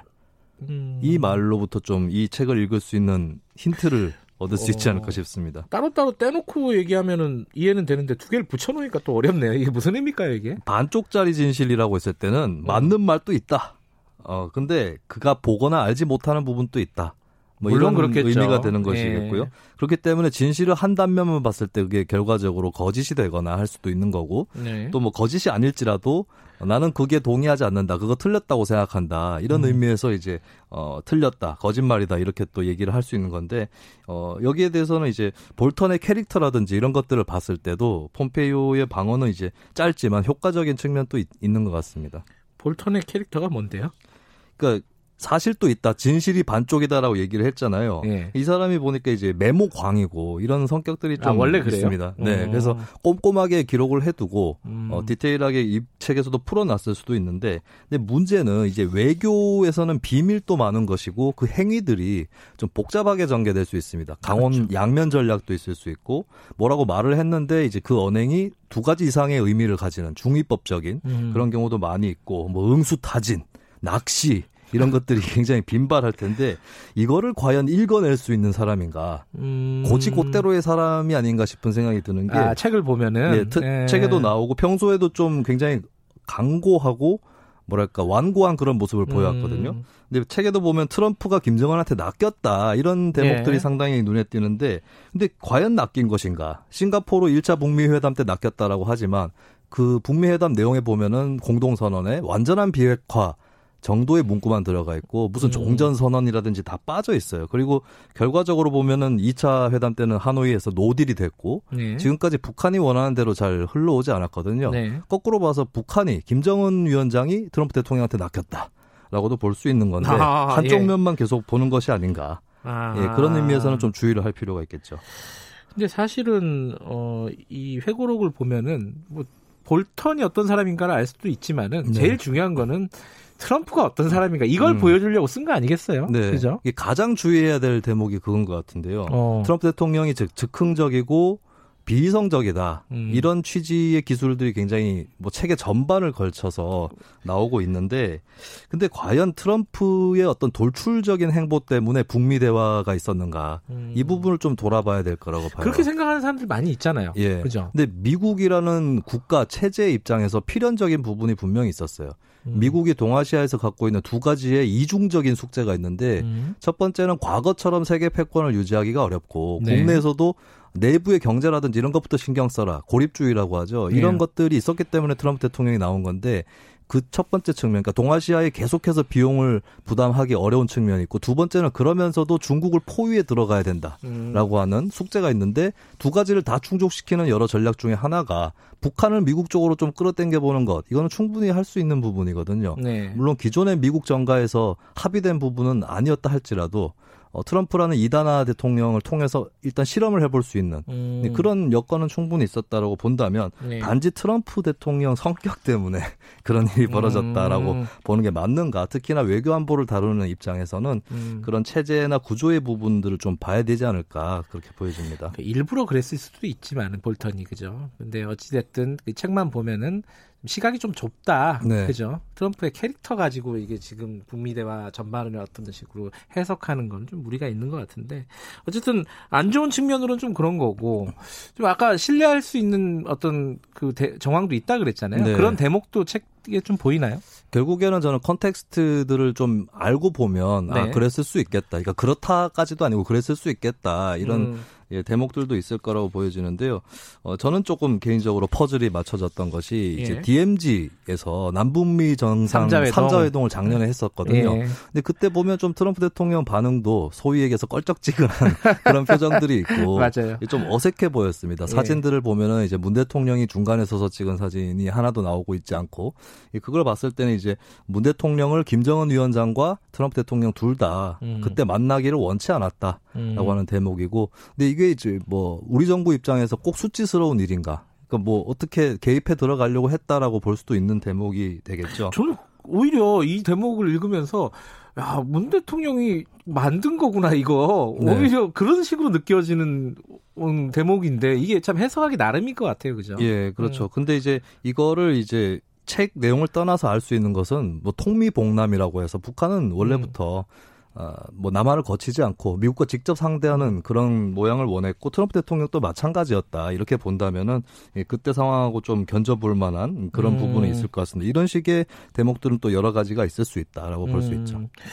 이 책에 이 많이들 얘기하는 대목은 아닌데 일본 얘기도 좀 있다면서요? 네. 예. 한일 갈등이 또 한창 불거졌기 때문에 네. 일본 대목도 관심을 모으고 있는데 예. 저는 여기 이제 일본 정부의 어떤 행동에 대해서 특기할 부분은 없었다라는 네, 그런 음. 느낌이 들었어요. 왜냐하면 그러니까 아베 총리가 북미 대화 과정에서 얘기했던 게 주로 쉽게 얘기해서 북한 믿지 마라. 음. 이거거든요. 음. 근데 그거는 일본 정부가 계속 해왔던 것이고, 예. 그리고 미국 정부하고 일본 정부가 어떤 거기에서 기조가 다르거나 하지는 않습니다. 예. 그러니까 이미 합의되어 있었던 그런 부분들을 뭐 새삼 상기했다라고 음흠. 보여진다면 특별히 이게 이제 언론에서 표현하기로 방해 공작이었나 싶기도 해요. 이게 음. 상수가 아니었나라고 음. 보여지고 그리고 이제 우리가 뭐 컨텍스트에서 알고 있어야 될 부분은 일본이 또 이중적인 전략을 펴니다. 네. 예, 얼마 전에 한 언론의 보도도 있었지만 북한이랑 어, 접촉을 해서 네. 뭐 서로 간에 뭐 철도 건설과 경제인 연수 이런 경제 협력 전략을 논의했다라고도 하는데 음. 예전에도 보면 뭐 북미 대화 아, 북일 대화도 있었고 북일 수교 얘기까지도 나온 적이 있거든요. 음. 그걸 봤을 때 이런 이중적인 한편으로는 이제 굉장히 강경한 일본과 한편으로는 북한과 대화하려는 이 일본 이 이중적인 일본을 우리가 또 어떻게 다룰 거냐 네. 이 부분을 좀 더 깊이 다뤄볼 숙제가 아닌가 싶습니다. 어, 볼턴 회고록으로 앞으로 음. 볼턴은 이제 돈 많이 벌었을 거고, 그죠? 글쎄요, 이게 무료로 풀려가지고, 책 가지고는 돈을 많이 못 벌 수도 있겠다는 느낌이 들었습니다. 그러니까요. 인터뷰 같은 걸로. 근데 어쨌든 이제 미국의, 특히 이제 대선도 있고, 네. 미국에 어떤 영향을 줄지, 고, 그게 이제 중요한 거 아니겠어요? 네, 네, 저는 이제 볼턴이 트럼프를 봤을 때 행한 오류를 우리가 볼턴을 읽으면서 똑같이 범하면 안 된다고 봅니다. 음. 왜냐하면 볼턴이 지금 주장하는 것은 특별한 주장이 아니라 이 노선이 원래 미국 정부라든지 미국 정치권에서 주류로 강하게 음. 있었던 노선이고 네. 트럼프가 아, 볼턴이 무슨 새로운 흐름을 만들 수는 없을 것이다. 있는 음. 흐름 위에다가 얹혀가는 것이다. 호랑이 앞에 서 있는 것이다. 네. 이렇게 보여지는 거고요. 저는 한 가지 좀 궁금한 것은 볼턴 이후 회고록에서 트럼프 폼페이오를 분리하는 그런 시각을 취하고 있거든요. 음흠. 봤을 때 이제 트럼프보다는 폼페이오가 좀 더 안정적으로 미국의 그 외교안보 노선이라든지 이걸 대변할 인물로 낙점되지 않을까. 그래요? 예, 그럼 저는 개인적으로 좀 폼페이오의 부상 언제일지는 모르지만 네, 트럼프 다음 카드로 폼페이오가 부상하지 않을까. 어... 예, 이런 느낌이 좀 들어요. 어, 이건 좀 새로운. 네. 폼페이오가 뜰 수도 있겠다. 폼페이오 본인은 이제 이 회고록에 펄쩍 뛰는데 네. 그것도 이제 조금 몸조심을 하는 것은 아닐까라는 음... 추정을 해봅니다. 둘 다 우리한테 되게 익숙한 인물이다. 그죠? 네. 예, 아, 볼턴 회고록을 또 너무 진짜 막 무슨 대단한 사건처럼 여기는 건 조금 그것도 오류일 것 같다 네. 생각이 드네요. 대목 대목에 너무 깊이 음. 집중하지 않는 것이 좋겠다는 예. 생각입니다. 자 김수민의 눈이었습니다. 고맙습니다. 예 감사합니다. 김경래 최강기사 2부는 여기까지고요. 3부에서는 조슈아 웡 어, 홍콩 투쟁을 이끌고 있는 분입니다. 저희들이 연결해서 들어보도록 하겠습니다. 일부 지역국에서는 해당 지역 방송 보내드립니다.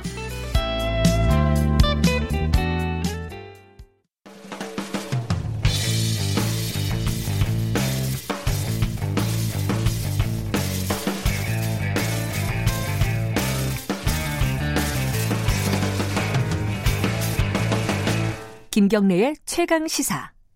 네, 오늘 아주 특별한 인터뷰가 준비되어 있습니다. 홍콩의 범죄인 인도 법안, 어, 이른바 송환법이라고 하죠. 이게 여기에 대한 반대 시위가 발생한 지가 1년이 됐습니다. 그 이후에 이 송환법 자체는 저지가 됐는데 중국은 홍콩 국가보안법을 또 강행을 하고 있고요. 최근에는 홍콩 노조 그리고 학생 세력이 총파업 동맹 휴학을 시도를 했는데 이게 또 성사되지 않았습니다. 투표율이 최소 기준에 미치지 못한다는 거죠. 못했다는 거죠.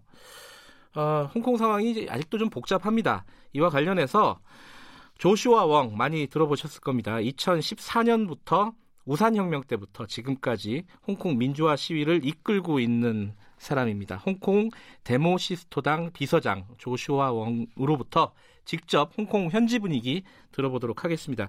이 인터뷰는 어제 사전 녹음으로 어, 준비가 됐고요.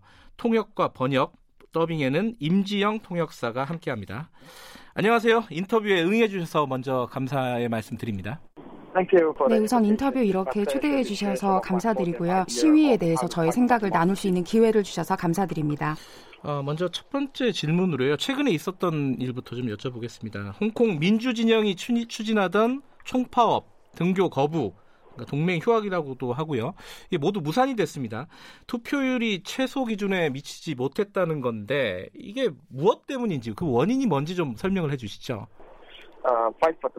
민주주의를 위한 싸움이라는 것은 사실 힘든 고난의 싸움일 수밖에 없는 것이고요. 그렇기 때문에 사람들을 참여시키는 것이 가장 힘든 일이자 관건이기도 합니다. 저희가 진행하고 있는 시위가 홍콩 반환 이후로는 거의 최대 규모의 시위라고 할 수 있는데요. 비록 이런 사태가 벌어지긴 했지만 전 세계가 우리 홍콩 시민이 결코 베이징 정부에 지지 않았다라는 것을 알고 계셨으면 좋겠습니다. 그 범죄인 송환법 그러니까 거기에 반대해서 시위를 벌인 지가 1년이 됐습니다. 1년이 됐는데 그 이후에 홍콩 전인대에서 홍콩의 국가보안법 초안이 통과가 됐습니다. 지금 홍콩 시민들은 이 부분을 어떻게 받아들이고 있는지 그리고 혹시 코로나 19로 인해서 이런 민주진영의 동력이 혹시 약해진 것이 아닌지 여기에 대해서 좀 듣고 싶네요. 전혀 그렇지 않습니다. 물론 코로나 바이러스가 전 세계를 휩쓸고 있긴 하지만 이것이 악법이라는 공감대는 형성되어 있고요. 앞으로 어떤 일이 어, 일어나든지 간에 저희의 민주주의를 위한 투쟁은 계속될 것입니다. 그리고 더 많은 시민들을 여름에 참여시킬 것입니다. 지금 홍콩 당국이 민주화 운동가 체포에 나섰다 이런 외신을 저희가 봤습니다. 구체적으로 어떤 상황인지 좀 말씀을 해주시죠. 9천 명 이상이 지금까지 체포되었지만 저희는 이 싸움을 계속하리라는 다짐에는 전혀 변함이 없습니다. 네. 그 중국 전인대 전국 인민대표회의 상무위원회에서 어, 국가보안법을 통과시킬 것이다 이번 달 말에 이런 관측들이 나오고 있습니다. 어, 국가보안법이 마무리가 되면은 중국에서 홍콩에서 어떤 자체적인 입법 과정 없이 바로 적용이 홍콩에 되는 것인지 그리고 적용이 되면 홍콩에 실제로 어떤 일이 벌어지게 되는 것인지 가장 위험한 독소 조항은 무엇인지 설명 좀 부탁드릴게요. 이 법이 통과되면 현재의 일국 양제가 아니라 일국 일제로 바뀌게 될 것이고요. 저 같은 활동가들 역시 비밀리에 체포되어서 기소나 재판도 홍콩 법원이 아니라 본토 정부의 법원에서 받게 되겠죠. 구체적으로는 국가보안법 초안에 국가안보처라는 게 신설된다 이런 내용이 담겨 있습니다. 사실상 중국 정부가 홍콩에 안보기관을 두고 자치권, 사법적 독립성 이걸 침해할 수 있는 건 아닌지 우려가 됩니다. 이게 어, 가능할 것이라고 보시는지 그리고 중국의 그 의도 어, 국가 안보처를 만드는 의도는 무엇인지 좀 설명을 부탁드릴게요. 홍콩의 자치권이라는 것은 명목상의 가치로만 남게 될 것입니다. 그리고 홍콩의 사법적 독립 역시 중국 공산당에 의해서 침해될 것입니다. 구체적으로는 본인이 조시아 왕 본인이 홍콩 국가보안법에 타겟이 될 것이다. 이렇게 혹시 우려하거나 예상을 하시는지 좀 여쭤보고 싶네요.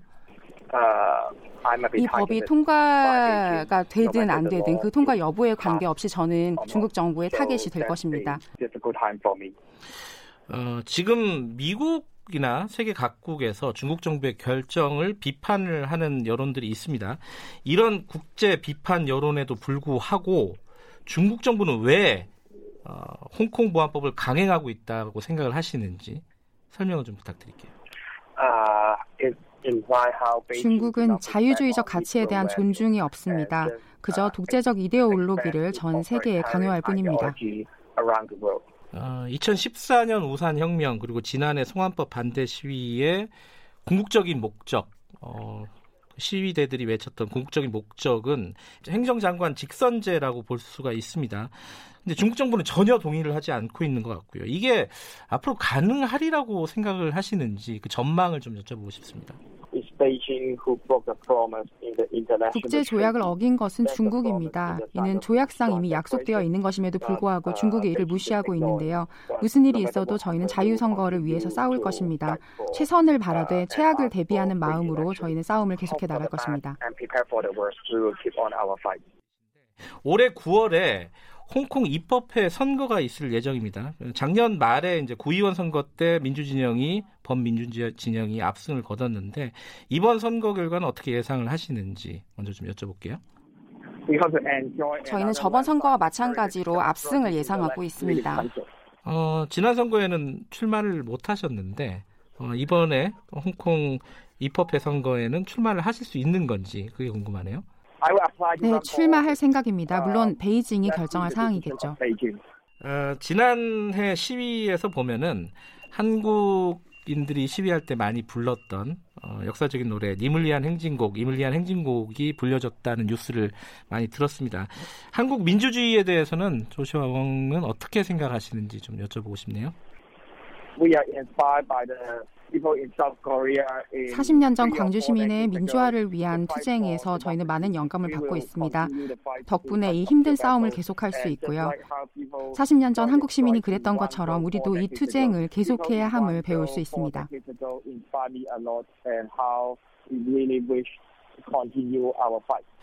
근데 한국을 포함해서 어, 중국과 경제적으로 굉장히 밀접한 국가들은 사실 이 홍콩 문제에 대해서 중국 정부를 직접적으로 비판하는 게 쉽지가 않은 게 현실입니다. 이런 상황은 좀 어, 당사자로서 좀 섭섭하게 생각하고 계시지 않는지 그 느낌을 좀 듣고 싶네요. 더 많은 한국 정치인들이 홍콩 시민을 지지하는 입장을 표명해 주셨으면 좋겠습니다. 일본 역시 중국과 긴밀한 경제적 관계를 맺고 있지만 홍콩을 지지하는 발언을 했듯이 말입니다. 어, 마지막으로 이거 하나만 더 여쭤볼게요. 그 2014년 우산 혁명 때 어, 조슈, 조슈아 왕 씨의 나이가 17살이었습니다. 그 생물학적으로 어린 나이인데 당시 시위를 이끌게 된 힘은 어디서 나온 건지 그리고 지금까지 투쟁을 계속하고 있는 동력은 무엇인지 말씀을 부탁드릴게요. 홍콩은 제가 태어나고 지금 살고 있으며 제가 너무나 사랑하는 곳입니다. 지금이 아니면 결코 오지 않을 기회라는 각오로 일어서서 싸워야 한다고 생각합니다. 중국이 지배하는 홍콩만이 유일한 선택지가 되어서는 안 됩니다. 네, 알겠습니다. 이제 어려운 상황에서 인터뷰에 응해 주셔서 감사합니다. 오케이, 오케이. 바이바이. 네, 홍콩 민주화 운동의 상징 조시와 웡 홍콩 데모시스토당 비서장과 얘기 나눠봤습니다. 지금까지 통역 더빙의 어, 임지영 통역사였습니다.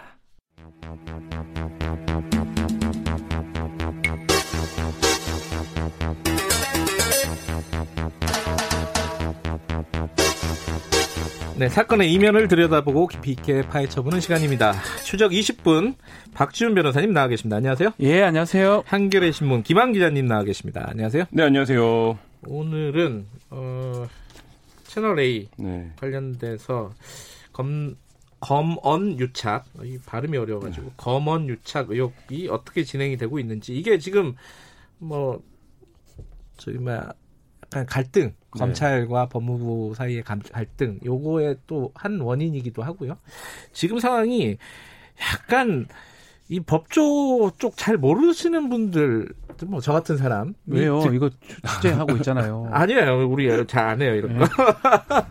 이런 사람들이 보기에는 좀 복잡해요. 일단은 네. 지금 상황은 서울중앙지검이 조, 아, 수사를 하고 있는 거죠. 그렇죠. 그 네. 그 수사를 하고 있고 그 검사장 한동훈 네. 검사장하고 네. 이동재 기자인가요? 네. 둘을 피의자로 놓고 지금 수사를 하고 있는 거고, 그죠? 그렇죠. 예. 거기까지 이제 온 겁니다, 그죠? 이게 사실 일반인 입장에서는 이렇게 프로, 수사 프로세스를 자세히 알아야 될 필요가 있는 아직 알고 싶지 않아요. 이런 생각이 드는데요. 네. 근데 그거만 짚으면 될 것 같아요. 이게 모양새가 왜 이상해지기 시작했냐? 언제부터 음. 모양새가 이상해지기 시작했냐? 네. 그 시점이 이 한동훈 검사장이 피의자로 전환된 6월 4일부터입니다. 6월 4일. 네. 어... 그 전까지는 어 그런대로 괜찮은 프로세스였어요. 뭐 수사 착수가 오래 걸리기도 했고 여러 가지 뭐 어디서 수사를 하냐가 있었지만 네. 일단 일단락 되고 수사팀이 꾸려지고 핸드폰 압수수색하고 어떤 증거를 확보해서 수사팀이 예. 피의자로 전환을 한 거예요. 그 당사자를. 음. 자 그러면 그 다음 단계는 뭐야겠습니까? 당연히 불러서 조사를 하고 네. 어떤 혐의가 있는지 입증하고 이렇게 수사의 속도를 내면 되는데 네. 6월 4일 날 어떤 모종의 증거를 확보를 해서 수사팀이 이 검사장을 피의자로 전환하니까 갑자기 이 수사를 뭐 자문단을 열어야 된다. 아니면 이 수사가 적당하냐 이런 논란이 불거지기 시작한 건데 그렇죠. 전체적으로 이 사건을 뭐 다 이해하신다기보다는 그 시점이 굉장히 중요하다. 6월 4일. 그렇죠. 네. 이게 음. 이렇게 윤석열 총장 입장에서 봤을 때는 어, 측근이지 않습니까? 측근 검사장. 한동훈 검사장. 예. 예. 측근이라기 보니까 뭐 이거는 제가 그냥 마음에 들어간 건 아닙니다. 예. 그러니까 뭐 조사 그냥 이렇게 이렇게 좀 진행됐으면 싶었는데 갑자기 급변하는 상황이 생긴 게 지금 저 상황입니다. 6월 4일. 상당한 음. 증거가 발견됐는 것 같아요. 음. 그 수사팀 입장에서는 음. 그 수사팀은 윤석열 총장하고 어떤 지휘 마감이 좀 다를 수도 있고요. 네. 또 수사팀 자체는 뭐 수사를 진행했던 상황일 수도 있고 그러다 보니까 뭔가 상황이 완전 꼬여버린 거예요. 음. 대검이고 서울중앙지검 있고 수사팀이 있는데 뭔가 이거는 좀 새롭게 어, 서울 수사팀이 윤석열 총장 말을 안 듣는 모양새가 지금 돼버린 그런 경우입니다. 약간의 이게 뭐 약간 대자뷰 같은 게 있어요. 윤석열 총장이 수사 수사를 할때 총장이 아닐 때 비슷한 일이 있었잖아요. 본인이 음. 댓글 음. 수사할 때 요랬습니다. 그렇죠. 예. 근데 그때보다 지금 윤석열 총장 입장이 더 궁색한 건 뭐냐면 음, 음. 수사팀을 꾸리면서 지휘와 개입을 하지 않겠다고 했어요. 그래서 네. 이, 이 수사는 부장단 자문회의에서 결정을 해라라고 네. 했으면 지금 이제 박준 변호사님 말씀하신 것처럼 수사가 진행 중일 때 판단은 수사팀이 하는 겁니다. 그러니까 수사팀이 음. 어, 수사의 필요성에 따라서 이러저러한 조치들을 하는 거예요. 근데 물론 지휘를 받아야 되기 때문에 영장을 청구한다든지 이럴 때 음. 이제 위 상부에 보고를 하고 이른바 이제 결재를 기다리는데 지금 어떤 얘기까지 나오고 있냐면 이 채널A 기자에 대해서 구속영장 청구를 했는데 네. 일주일 넘게 결재가 안 난다라는 음. 얘기가 나오고 있어요. 이건 수사팀과 결제 라인밖에 사실 모르는 얘기죠. 근데 네. 이 얘기가 나온다는 건 뭐냐면 수사팀이 이미 이 수사가 모양대로 안 가고 있다라는 거에 대한 상당한 불만과 반감이 언론을 통해서 이미 나온 거예요. 그 얘기는 뭐냐면 음. 윤석열 총장이 이미 지휘나 개입을 하지 않겠다고 선언을 했지만 네. 사실상 어떤 형태의 대리 권력이 됐던지 모종의 프로세스를 통해서 지휘와 개입이 됐고 그건 뭐냐 자기 최측근에 대한 수사에 대해서 거부 반응을 지금 보이고 있다라는 걸 수사팀을 통해서 반응이 나온 겁니다. 그렇죠. 음. 그래서 결국은 어 지금 말씀하신 대로 영장은 지금 진행이 안 되고 있는 서 거고요. 있어요. 안 예. 되고 있고 그 한동훈 검사장에 대한 그 압수수색은 진행이 된 거고요. 그렇죠. 네. 거기까지는 진행이 된 거고. 음. 그런데 그 사이에 지금 수사 자문단이라는 게 야. 열리게 됐어요. 저 변호사 하면서 참 별의별 게 다 있구나. 변호사가 이 정도는 알아야죠. 아니, 그만 잘 쓰기가 어려운 거에 어렵다는? 거죠. 뭐 음. 검찰 출신들은 이런 걸 잘 알고 있는지는 모르겠지만 음. 일반인들, 음. 아주 일반인들은 이런 것들을 알 수가 없습니다. 수사심의위원회 삼성에 썼던 거, 네. 그것도 저는 사실은 그냥 그냥 개념적으로 알고 있었지 그걸 쓴다고 생각을 아무도 못했거든요. 그러니까 삼성이 썼던 거는 기소를 할지 말지를 그렇죠. 그 심의위원회에서 한번 보자는 거잖아요. 전문가가 구성된 음. 시민들로 구성된 음, 네. 그런 거기서 한번 보고 그거를 참고 사항으로 받아들여서 기소할지 말지 결정을 하는데 네.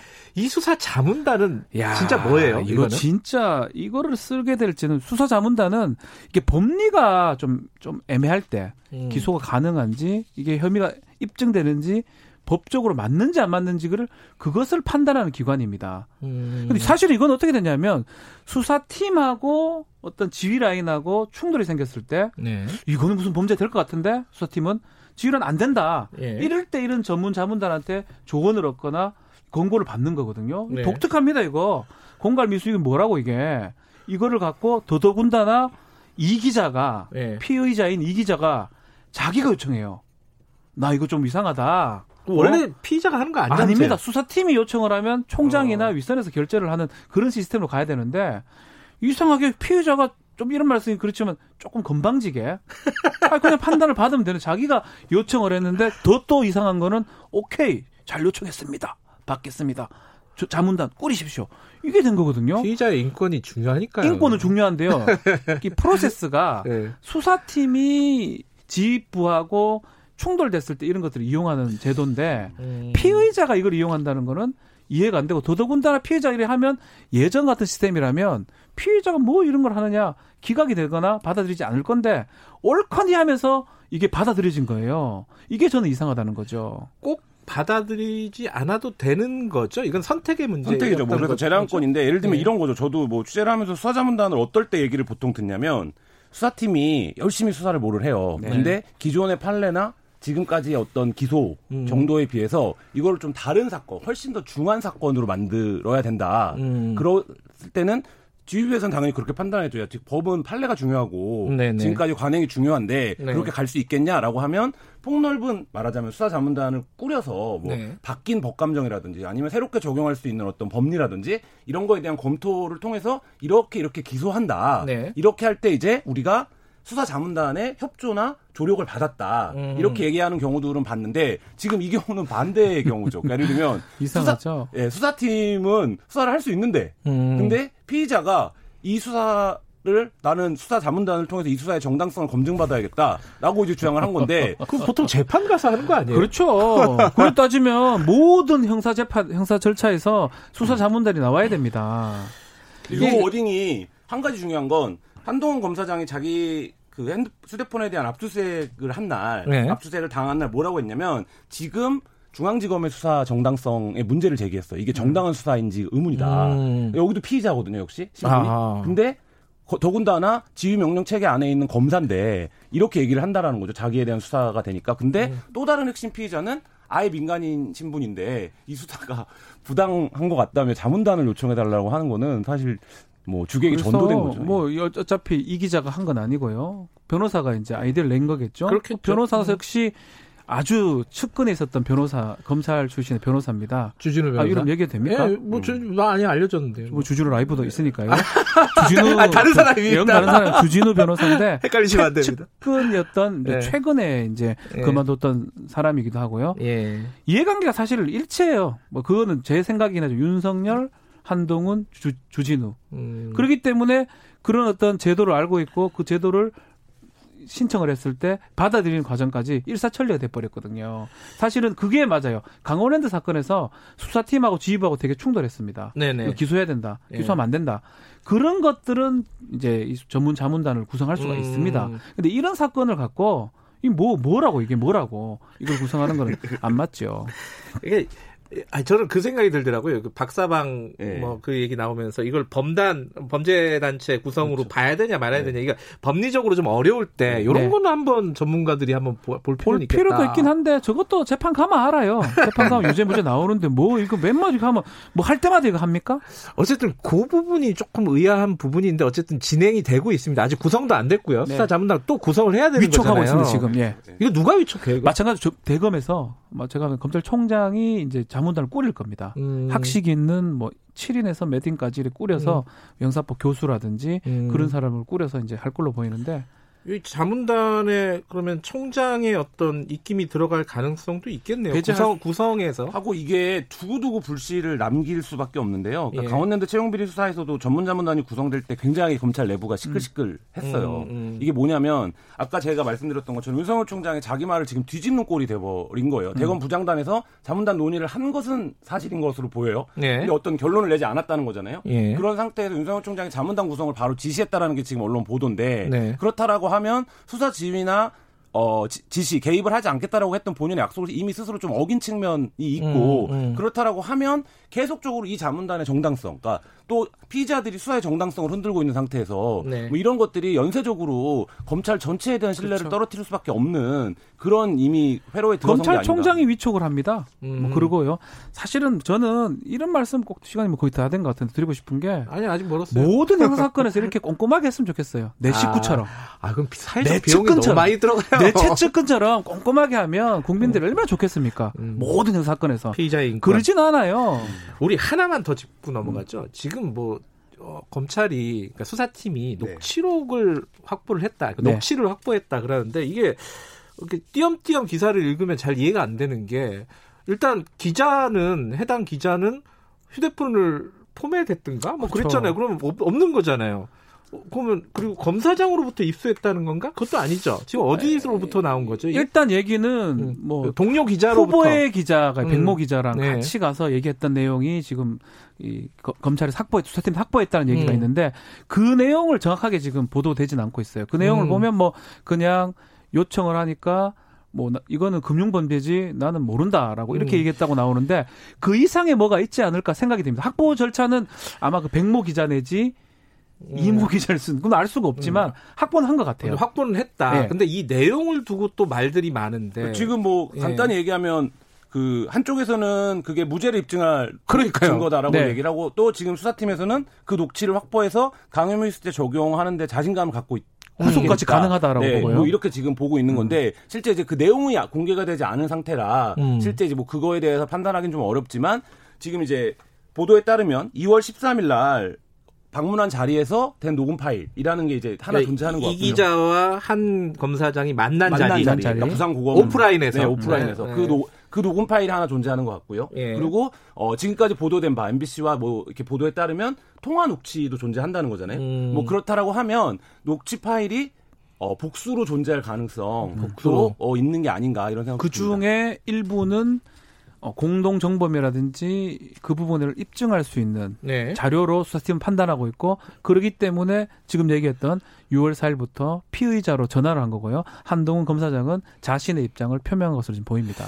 어찌됐든 그게 실체가 아직 명확하지 않은데 또 복수로 있다면은 어, 어떤 예를 들어 조선일보가 확인했던 녹취가 A라 그러면은 한겨레가 확인했던 녹취는 또 B일 수도, 수도, 있는 있고. 거고 그렇죠. 아직 명확하지가 않은 그렇죠. 상황이라서 이게 어, 피의자들한테 유리한 증거인지 음흠. 아니면 불리한 증거인지는 아직은 모른다 이렇게 볼 수 있나요? 근데 그거는 명확한 게 수사팀이 그 증거를 확보하고 한동훈 검사장을 피의자 신분으로 전환한 거잖아요. 아, 그, 그 정황을 보면은 그렇죠. 피의자에게 그렇죠. 불리한. 그, 예, 그 음. 실체를 가장 잘 아는 건 수사팀인데 음. 수사팀이 어떤 증거를 입수하고 그게 뭐 음. 복수든 단수든 이거는 뭐 다 추정이니까 네. 라고 하더라도 어쨌든 입수하고 아 이거는 피의자로 가야겠는데라고 수사팀이 일단 판단을 했다 수사 과정에서 음. 이게 지금까지 나온 것 중에 제일 중요한 근데 보도는 반대 보도가 계속 나왔잖아요. 이거는 어, 피의자들이 어, 뭐그 유시민에 관련해서 아무 관심이 없었다.